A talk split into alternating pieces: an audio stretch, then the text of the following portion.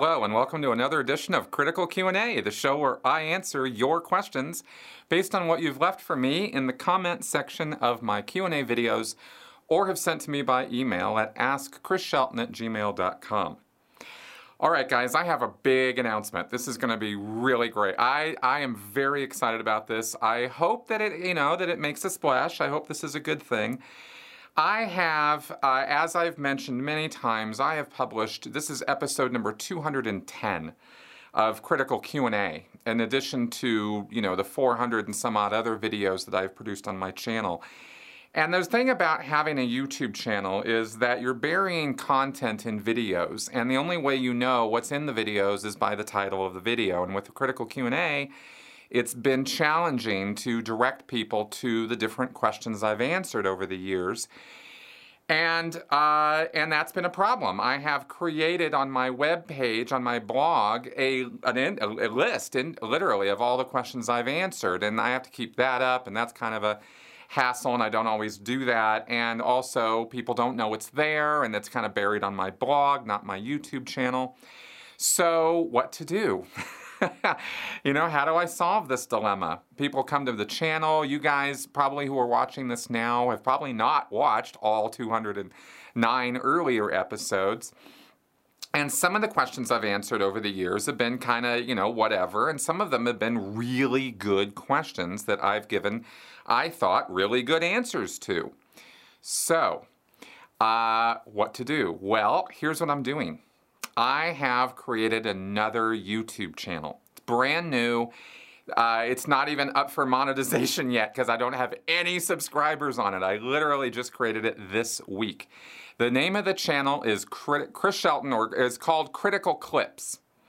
That's the name of the channel. And what it is, is clips of the videos I have produced here on this channel over the years, starting with going through my critical Q&A shows. And I've gone through the first four of them, and I've produced eight little clipped videos that are just answers to single questions. And the title of the video is the subject of the question that I'm answering. So you'll be able to zero in on exact questions that you might have that you might want answers to that I have answered and they will be by title they're searchable so they'll have SEO and they'll be you know search engine optimization people will be able to find them just through Google searches and um, and it'll be a way to solve a number of problems and uh, and help promote this channel because all of the videos will direct back to this main channel that you're watching here, where all the big good content is, right? Uh, so anyway, I hope to be able to help you guys to get the answers you've been looking for to questions I have uh, responded to. Also help, you know, promote the channel and get even more information about Scientology, critical thinking, other topics I've covered. It's not just going to be Scientology videos that I'm going to be clipping out. I've done podcasts where I've gone on, I've done various monologues and various uh, rants and things that I've put out there that I would like to get out just as a little clip. So that is now that it now exists. So the uh, link to the Critical Clips channel is in the description to this video. It is in the. Um, I'll get it up in other places as I can. There will be a link to it on the main page on my channel. And I hope you will go over there and check it out. Give it a subscribe. Uh, if you like what I'm doing here, you should certainly like what I'm doing over there. Uh, and, uh, and promote those videos and get them out there. And I hope that, that uh, the, the really amazing thing about this is that I've only gone through the first four critical Q&A episodes, and I've produced uh, eight clips from that. So once I've gone through the 600 plus videos that are on this channel, that the content on that on that uh, Critical Clips channel is going to be quite something because there's going to be a lot of videos there. So, anyway, uh, please do, uh, like I said, get over there and uh, and share those videos, get them around, and uh, and please subscribe to that channel as well. Of course, to subscribing to this channel if you have not already done so. So. That is some exciting news. Uh, and the other thing I wanted to kind of throw out there is um, this channel is fan funded. Uh, this is my job, this is what I do for a living. And uh, the majority of income I produce uh, through this channel is through Patreon. I have been losing some Patreon subscribers recently, though um, they kind of say their financial situation changed pretty much on the answers as to why they leave. And I would just like to, uh, you know, throw out there that if you are a supporter of this channel and you kind of don't like what I'm doing or have something to say about it, please let me know. Because uh, if there is something about my content I need to tweak or improve or anything like that, I really do want to know. Uh, I want to be responsive to what you guys out there want to see and hear from me. I always, of course, like to pursue the interests and subject matter that I think is interesting. Put up a podcast this week with uh, Yuval Laor. Uh, about uh, fervor and the subject of intense extremist belief and where that comes from. He actually did his doctoral thesis on that, and we found, uh, I think, put together an, a really good podcast uh, about that this week. So I hope you guys will check that out too. Uh, I want to thank uh, those who have signed on with Patreon in the last uh, couple months. I don't have the list of all of your names, but I do want to thank each and every one of you individually uh, for that, and I want to encourage anybody who is enjoying this channel to sign up there as well. All right, guys, let's go ahead and get on with your questions now. Sylvie from Canada. I'm writing to you because of what I have heard about the treatment that non heterosexual members of Scientology receive. Debbie Cook had to endure 12 hours of standing in a garbage can with cards around her neck with the words lesbo, homo, etc. written on them, as well as being dunked with buckets of ice water. Actually, the cult seems to love to throw buckets of ice water on many members, not only the non heterosexual ones, but on children too, as Jenna Miscavige described. Then there is the screaming, trying to make them admit that they are not normal. They should realize that if they are heterosexuals, it is because they were born that way. It is not a choice. How can John Travolta, as a bisexual, still be accepted and still be in the cult? Many former cult members have different and various allegations about this, but how can it be? Thanks for the question, Sylvie. Now, uh, just to clarify, Debbie Cook is not um, non heterosexual. She's married, she's very, very much uh, heterosexual. And what you saw with her treatment in the hole, where she was, uh, she did testify in court uh, that under oath that she did have to stand in this garbage can and get dunked and have names, uh, things thrown at her, had uh, be subject to uh, a lot of name calling and harassment and abuse there, but in this sort of group. Uh, you know, really horrible sort of Lord of the Flies kind of situation. I mean, it was really bad. And that kind of thing still goes on, as far as we know, at the upper levels. I mean, we have no reason to believe that that, that behavior is stopped. I kind of thought for a while that the hole had been disbanded, but I turns out I'm wrong. And that really sucks, right? Now, what you're seeing there with those kind of slurs and, and insults and stuff thrown around at, at both Debbie Cook, other people, uh, in terms of the, the homosexual or LGBT accusations is that Scientology is homophobic.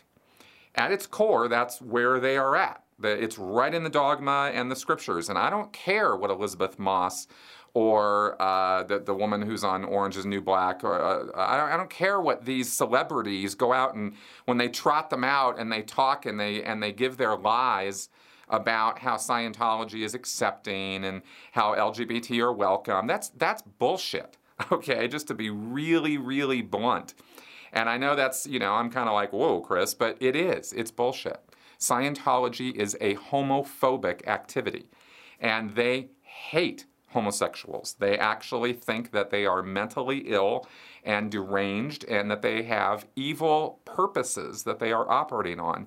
And that all people in the LGBT community are so deranged that they want to actually bring about the destruction of mankind as a species. That's where Scientologists' heads are at when they go into the dogma on it, when they go into reading what Hubbard said or wrote about it.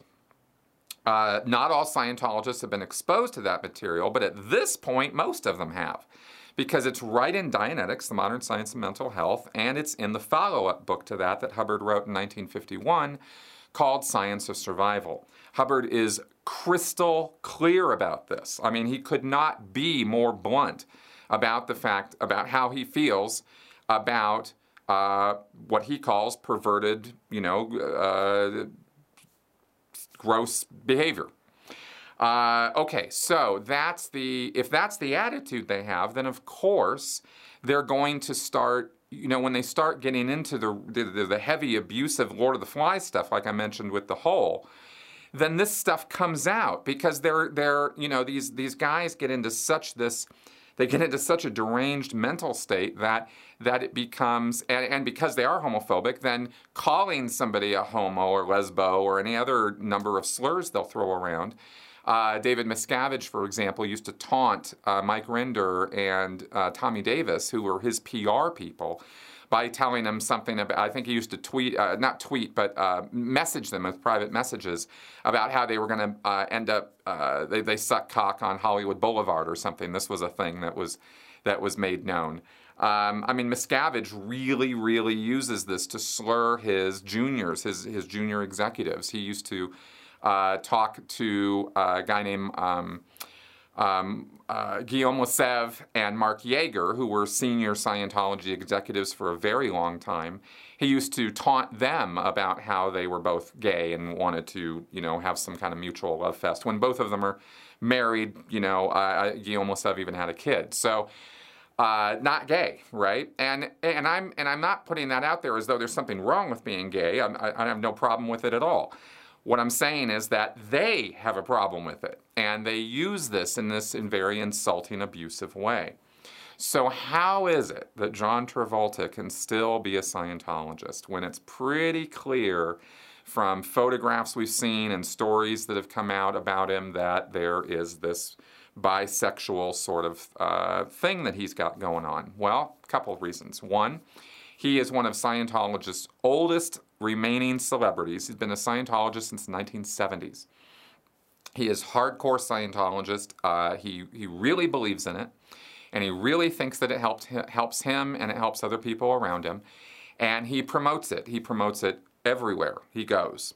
Uh, so, you know, losing that by calling him out, like internally, you know, uh, torturing him, uh, would not be a good idea. And I think David Miscavige has enough self awareness and an awareness of the situation to know that if John Travolta were exiled from the church or kicked out or somehow did a Leah Remini where he got, you know, raked over the coals so badly that he just said, okay, screw this, and he took off, that would be a PR nightmare for Scientology. Way worse than when Leah came out. I mean, Leah came out and she's all guns and she did Scientology in the aftermath and I mean, go Leah, right? I'm, I'm, not, this isn't any denigration of Leah. I'm saying that John Travolta has been a hardcore Scientologist since the 70s. He comes out and he starts bad mouthing Scientology and he starts talking about how they're homophobic and this and that. Oh, it's, you know, that would be, I, I think the only other celebrity abandonment that would be worse for Scientology would be if Tom Cruise left, which is never going to happen because Tom Cruise is a religious fanatic and a narcissist. But uh, and so Scientology and him fit like hand in glove. So I'm never expecting Tom Cruise to leave. But if John Travolta were to start suffering a lot of abuse at the hands of David Miscavige or other, or at his at his orders, which is the only way that Don, John Travolta would ever suffer any abuse, um, then he'd, you know, I think he'd just be like, okay, enough of this, and that would be that.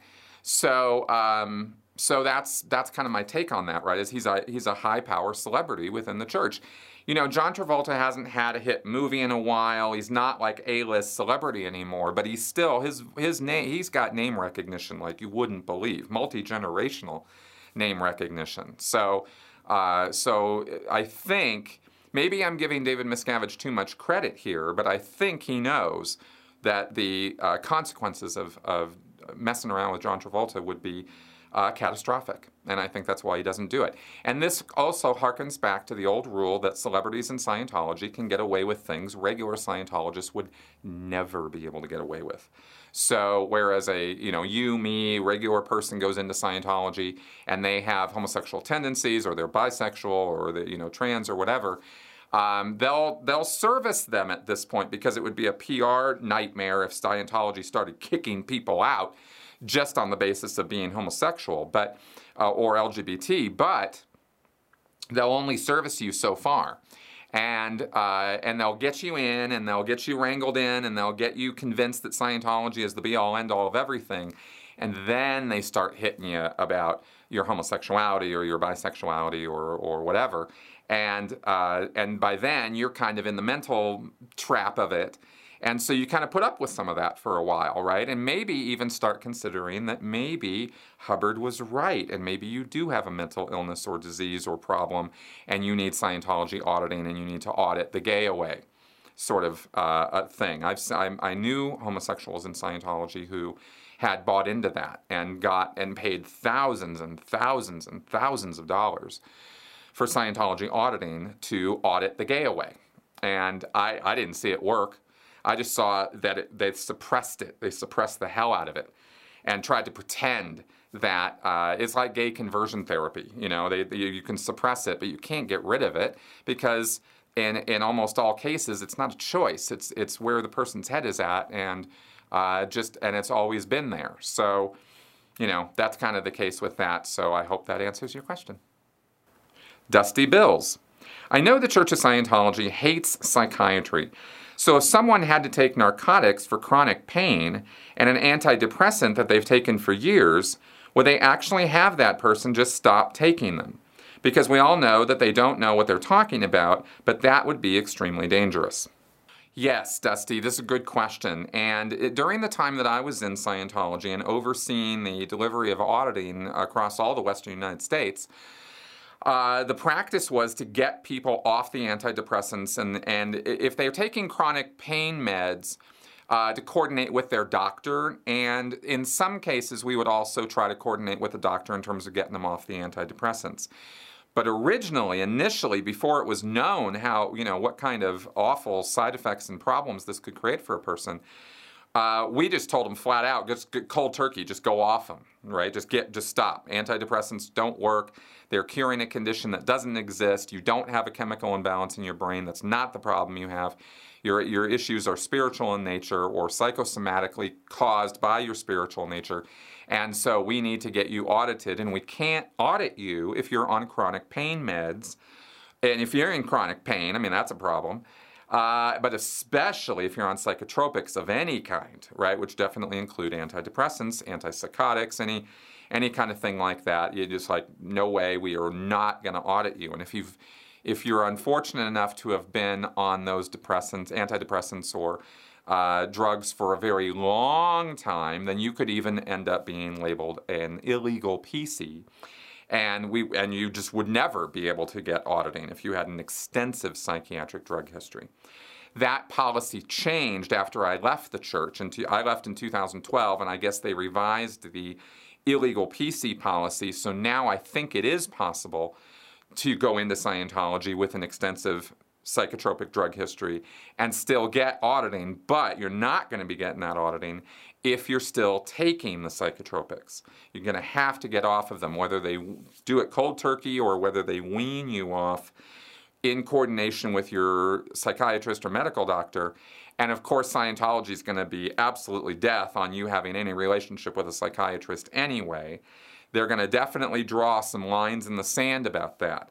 Uh, you cannot be continuing to go to a psychiatrist. You cannot be continuing to take any kind of psychotropics and do Scientology. They're just not going to be okay with it. Um, on the chronic pain meds part, they're going to try to get you off of them. They're going to try to assess what the situation is and work with you and your doctor. Maybe try to hook you up with a Scientologist who's also an MD. In Los Angeles and Clearwater, there's plenty of those and they'll um, those guys just completely corrupt their knowledge of bio, basic biology and biochemistry every time uh, because they take Scientology as the senior information of importance when it comes to physical health and well-being. So Scientology doctors are not people I would ever put my my health care uh, in the hands of. So that's uh, that's what I can say about that. And yeah, it is dangerous. Uh, getting around, get you know, any kind of uh, relying on Scientology at all for any kind of med- med- mental illness advice or mental health help is you are literally taking your life into your hands. It's that serious. I'm not exaggerating. And I have made videos and done interviews with other Scientologists about this exact topic because it is so dangerous for anybody to get connected up with Scientology who thinks that Scientology has the answers for their mental health. It does not. Uh, so there you go. Ms. Nunya. I was wondering how strongly the silent birth concept and practice is taken within Scientology. Would a woman married to a celebrity such as Tom Cruise be more or less likely to be subjected to this edict? It seems very grim even to someone who hasn't yet had children. In fact, it sounds utterly horrific. Yeah, uh, the birth, this whole silent birth thing is based on uh, the theory of Dianetics, the modern science of mental health, where L. Ron Hubbard says that during moments of pain and unconsciousness, even semi unconsciousness, uh, the words that are spoken and the sounds that are heard around a person, in fact, all the perceptions that a person receives while they are in these moments of pain and unconsciousness, go into what's called the reactive mind and come back later and react on you in a negative way. And uh, so the birth, giving birth, is definitely a moment of pain and, some, and unconsciousness. Some women completely pass out or are put out, but uh, to some degree or another, the theory in Dianetics is that if you're experiencing any kind of pain, then you are experiencing some level of unconsciousness, even though it's it's it's a you know graduated scale of unconsciousness. You might not be fully unconscious, but if you're half out, then you know the the the, the perceptions you're receiving are half going into your reactive mind. Is sort of the, the idea or the theory of this. However, there being absolutely zero proof of the existence of a reactive mind, this whole thing is just a bunch of hokum.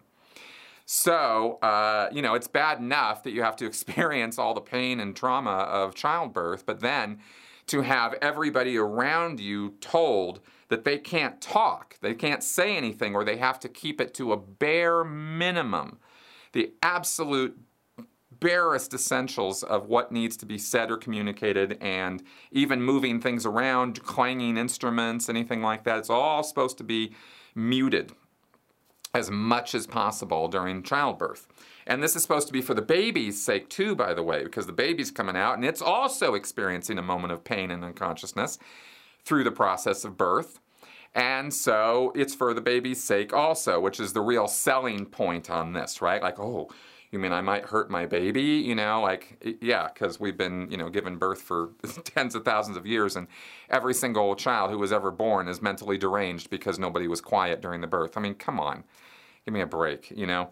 Uh, so this was the theory of this, and how likely is it or prevalent within Scientology? Pretty much, it's pretty prevalent. People, uh, you know, in Dianetics and Scientology believe what L. Ron Hubbard writes. And he was pretty clear about this whole thing. It was, was one. This isn't a point of you know deep minutia that you have to kind of dig up from some you know oddball lecture in the middle of 1953. This is right in Dianetics. This is this is talked about uh, over and over again throughout Scientology. So. So it's a big deal. So the likelihood that somebody like Tom Cruise's wife, you know, I don't know if Katie uh, when she was giving birth to Suri uh, did a silent birth or not. I actually can't remember, or if, if that was even ever reported on. But um, I'd be really surprised if, if Cruise wasn't putting pressure on her to do that.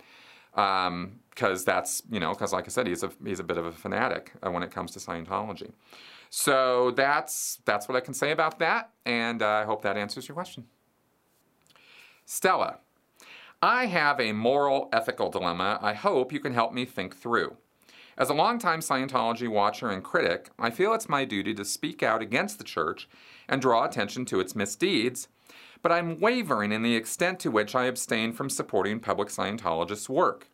It's easy to boycott the megastar who's personally profited from Sea Org slave labor, or the has been sitcom actress who shrilly accuses critics of raping babies.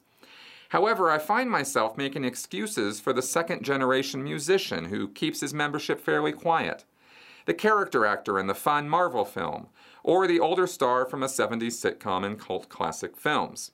Am I complicit in making Scientology look good, quote unquote, by buying an album or watching a movie with a famous Scientologist in it? Is it enough to make up for that consumption by supporting ex Scientologists and sharing what I know with others? Am I overthinking this? Hey, Stella, uh, thanks for the question. And no, you're not, you're not particularly overthinking this. This is something we all sort of uh, struggle with or think about or look at, you know, in terms of our moral compass and what we want to support. you know, boycotts are. I don't know. Boycotts are, are, are what they are. You know, it's, it's mostly it's, it's mostly for us more so than it is a, a big uh, takedown of you know, uh, things we don't like. I don't think Walmart's going to be, uh, you know, driven to their, taken to their knees by me not shopping there in protest of their pay practices. And I don't think that Tom Cruise's, uh, you know, budget is or, or income is particularly uh, inhibited by me not showing up at his films. Right? I just I don't see Tom Cruise films anymore. I can't stand the man every time I see him, I just see an evil, horrible troll. So that's my problem with Tom Cruise. But uh, Michael Pena, I, I, I like Michael Pena. He's a good actor. And he's and he is in Marvel movies. What am I going to do? Not watch Marvel movies because of one guy? I mean, no, of course not. Michael Pena, you know, uh, Beck, these guys uh, who have these careers, they're getting their payday regardless of what whether we are or are not buying tickets or or uh, going to their movies or shows. So, you know, uh, for for me, the the deciding factor is is can I watch them and suspend disbelief? Can I can I be entertained and, and enjoy the product that they are putting out? Or am I so distracted by the hypocrisy or the um, the abuse that I know they, you know, are condone and are okay with, that I just can't be in, entertained or enjoy what they are putting out.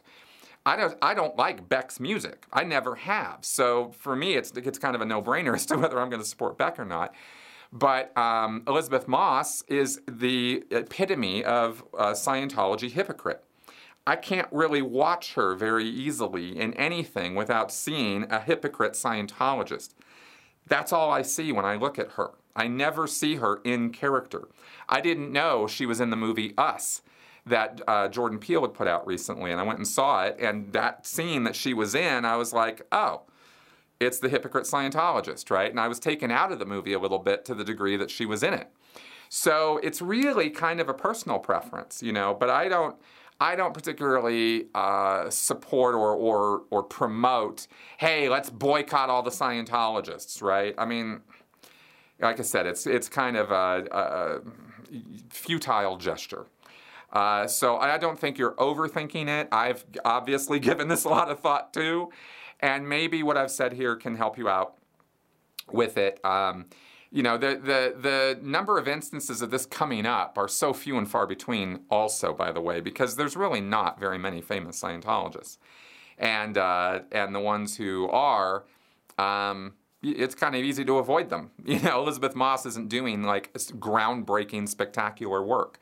And the work she is doing in Handmaid's Tale, which I haven't watched uh, for the reason I literally just explained, um, uh, you know, she's just, it's just hypocritical. So, uh, so as a person, you know, screw Elisabeth Moss. Uh, but Michael Pena, I, you know, he, I have never once seen him promulgate or disseminate Scientology. The only reason I know he's a Scientologist is because it was a passing comment. And I think he was in one celebrity magazine or something, which is an in house uh, promotional piece that Scientology puts out.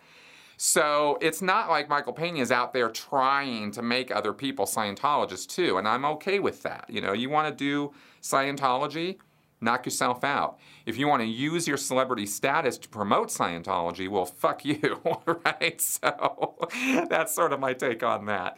Uh, harsh, strong words, I know, but obviously I have uh, strong feelings about it. So there you go. Joseph Smith. I was surprised to hear you say that you believe that Hubbard was sincere and not a deliberate fraud. Do you have any opinion on the various claims that he told his colleagues at Astounding that he planned to make a religion to make money, or that he and Robert Heinlein made a bet about it, or that some of the other writers helped him brainstorm Dianetics, not knowing that he was really going to try to sell it as a serious idea? Okay, Joseph, thanks for giving me the opportunity to clarify myself here because I don't, I, I, I don't think I said that Hubbard wasn't a fraud or a con man. What I said was that it's a deep, nuanced question because Hubbard himself was a complex individual. He was a con man and a fraud. There is no question in my mind about that. He was also sincere in pursuing his discoveries, quote unquote, of Dianetics and Scientology. And I think he was doing it in order to solve his own personal issues, and he felt that by solving those issues, he would solve everybody else's, else's issues too. And he sprinkled some occult in there, and he sprinkled some Madame Blavatsky in there, and he sprinkled some hypnosis and some psychology and, and everything else he could throw into the mix. And that was Hubbard's brand of, of psychotherapy, first with Dianetics and then spiritual enlightenment with Scientology. Hubbard knew before he started the religion, the religious angle on Scientology, that that would be a fraudulent way of forwarding his ideas and quote unquote discoveries. Uh, while getting tax exemption and being able to take advantage of First Amendment privilege and, and uh, protection and that kind of thing. So I have no question that L. Ron Hubbard knew he was he was you know putting a con over on the government and on the people uh, in general. And I don't think he had any moral qualms about that whatsoever because L. Ron Hubbard hated the government, hated taxes, felt that he should have every single penny of every you know dollar he ever earned, that he should never have to give back to anybody for anything. He was a greedy son of a bitch. And uh, that's where, and, and that, that greed and, and also the vindictive nature uh, that he had of his ego filtered into his writings and his lectures. It couldn't couldn't help but come out when you when you do that much writing and that much lecturing. Then you're going to give a lot of yourself into that work, and that's what Hubbard did. So we see all of that in his work. And so, you know, did he say that he was going to uh, easiest way to you know fool everybody and make a bunch of money was to start a religion? Yeah, he, he, he did say those things, and I think that the whole religious angle was a con. But I still feel also that he was struggling through trying to figure out how to solve his personal demons. And that he was using Dianetics and Scientology to try to accomplish that. So, to that degree, he had some sincerity there too. He also did go way out of his way many times over the years to try to help his peeps uh, at, at different times. And I think Hubbard had a little bit of a you know, a little schizo bipolar thing going on with that, where sometimes some days he was Captain Bligh and other days he was Mr. Angel Face. And that was his deal. Some you never knew what you were going to get with him. Uh, so that's kind of how I see him. It's it's not a black and white issue when it comes to talking about somebody like L. Ron Hubbard, and that's um, that's I think the best way I know how to how to put all that. Hope that uh, hope that answers your question.